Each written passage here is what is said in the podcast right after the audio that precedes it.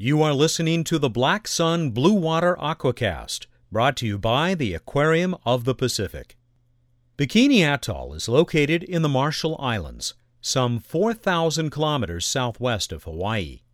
From shortly after the end of World War Two until the establishment of the Republic of the Marshall Islands in nineteen seventy-nine, the islands were administered by the United States on behalf of the United Nations Trust.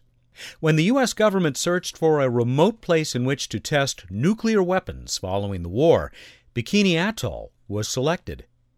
Between nineteen forty-six and nineteen fifty-eight, the United States exploded twenty-three thermonuclear devices at Bikini Atoll, including the largest ever U S atmospheric test of a nuclear weapon. This test, dubbed Castle Bravo, utilized a hydrogen bomb designed to produce a blast yield of six megatons.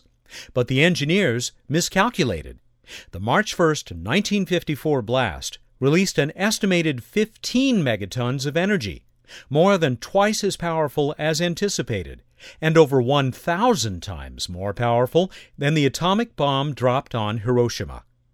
The Castle Bravo test vaporized two islands and part of a third, leaving a crater in the coral reef more than eighteen hundred meters across, or over a mile wide, and estimated at more than seventy meters deep. The Bravo crater is easily identified in aerial and satellite photographs of Bikini as a blue hole in the reef at the northwest end of the atoll. Four more coral surface tests left smaller craters in the reef as well. Powerful shockwaves and superheated water shook and seared corals that were not pulverized by the blast.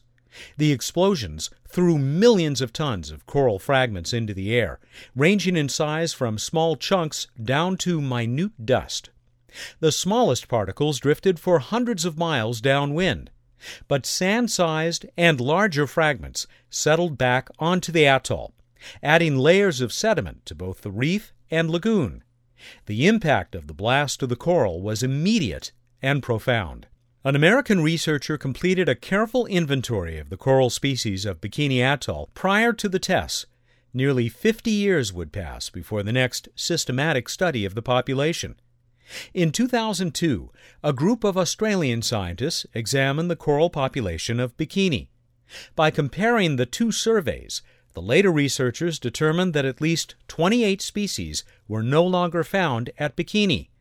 The diversity of hard corals decreased by approximately ten percent in the intervening years.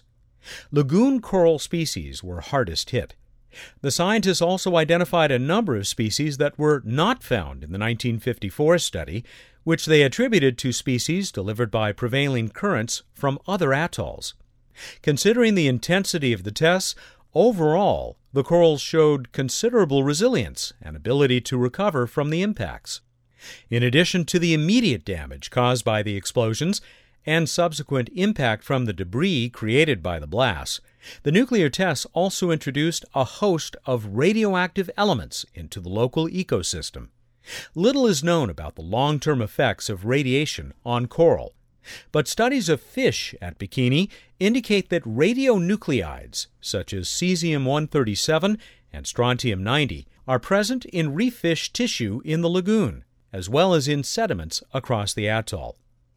Radionuclides in the fish and sediments pose a challenge for the resettlement of the indigenous Bikini Islanders displaced in nineteen fifty-four to facilitate the tests. Bikinians traditionally depend on the lagoon for fish, as well as raising coconuts and breadfruit for subsistence. Current levels of radiation continue to exceed the safe standards set by the Marshallese government. Efforts to restore the indigenous people and their descendants to their traditional home continue today.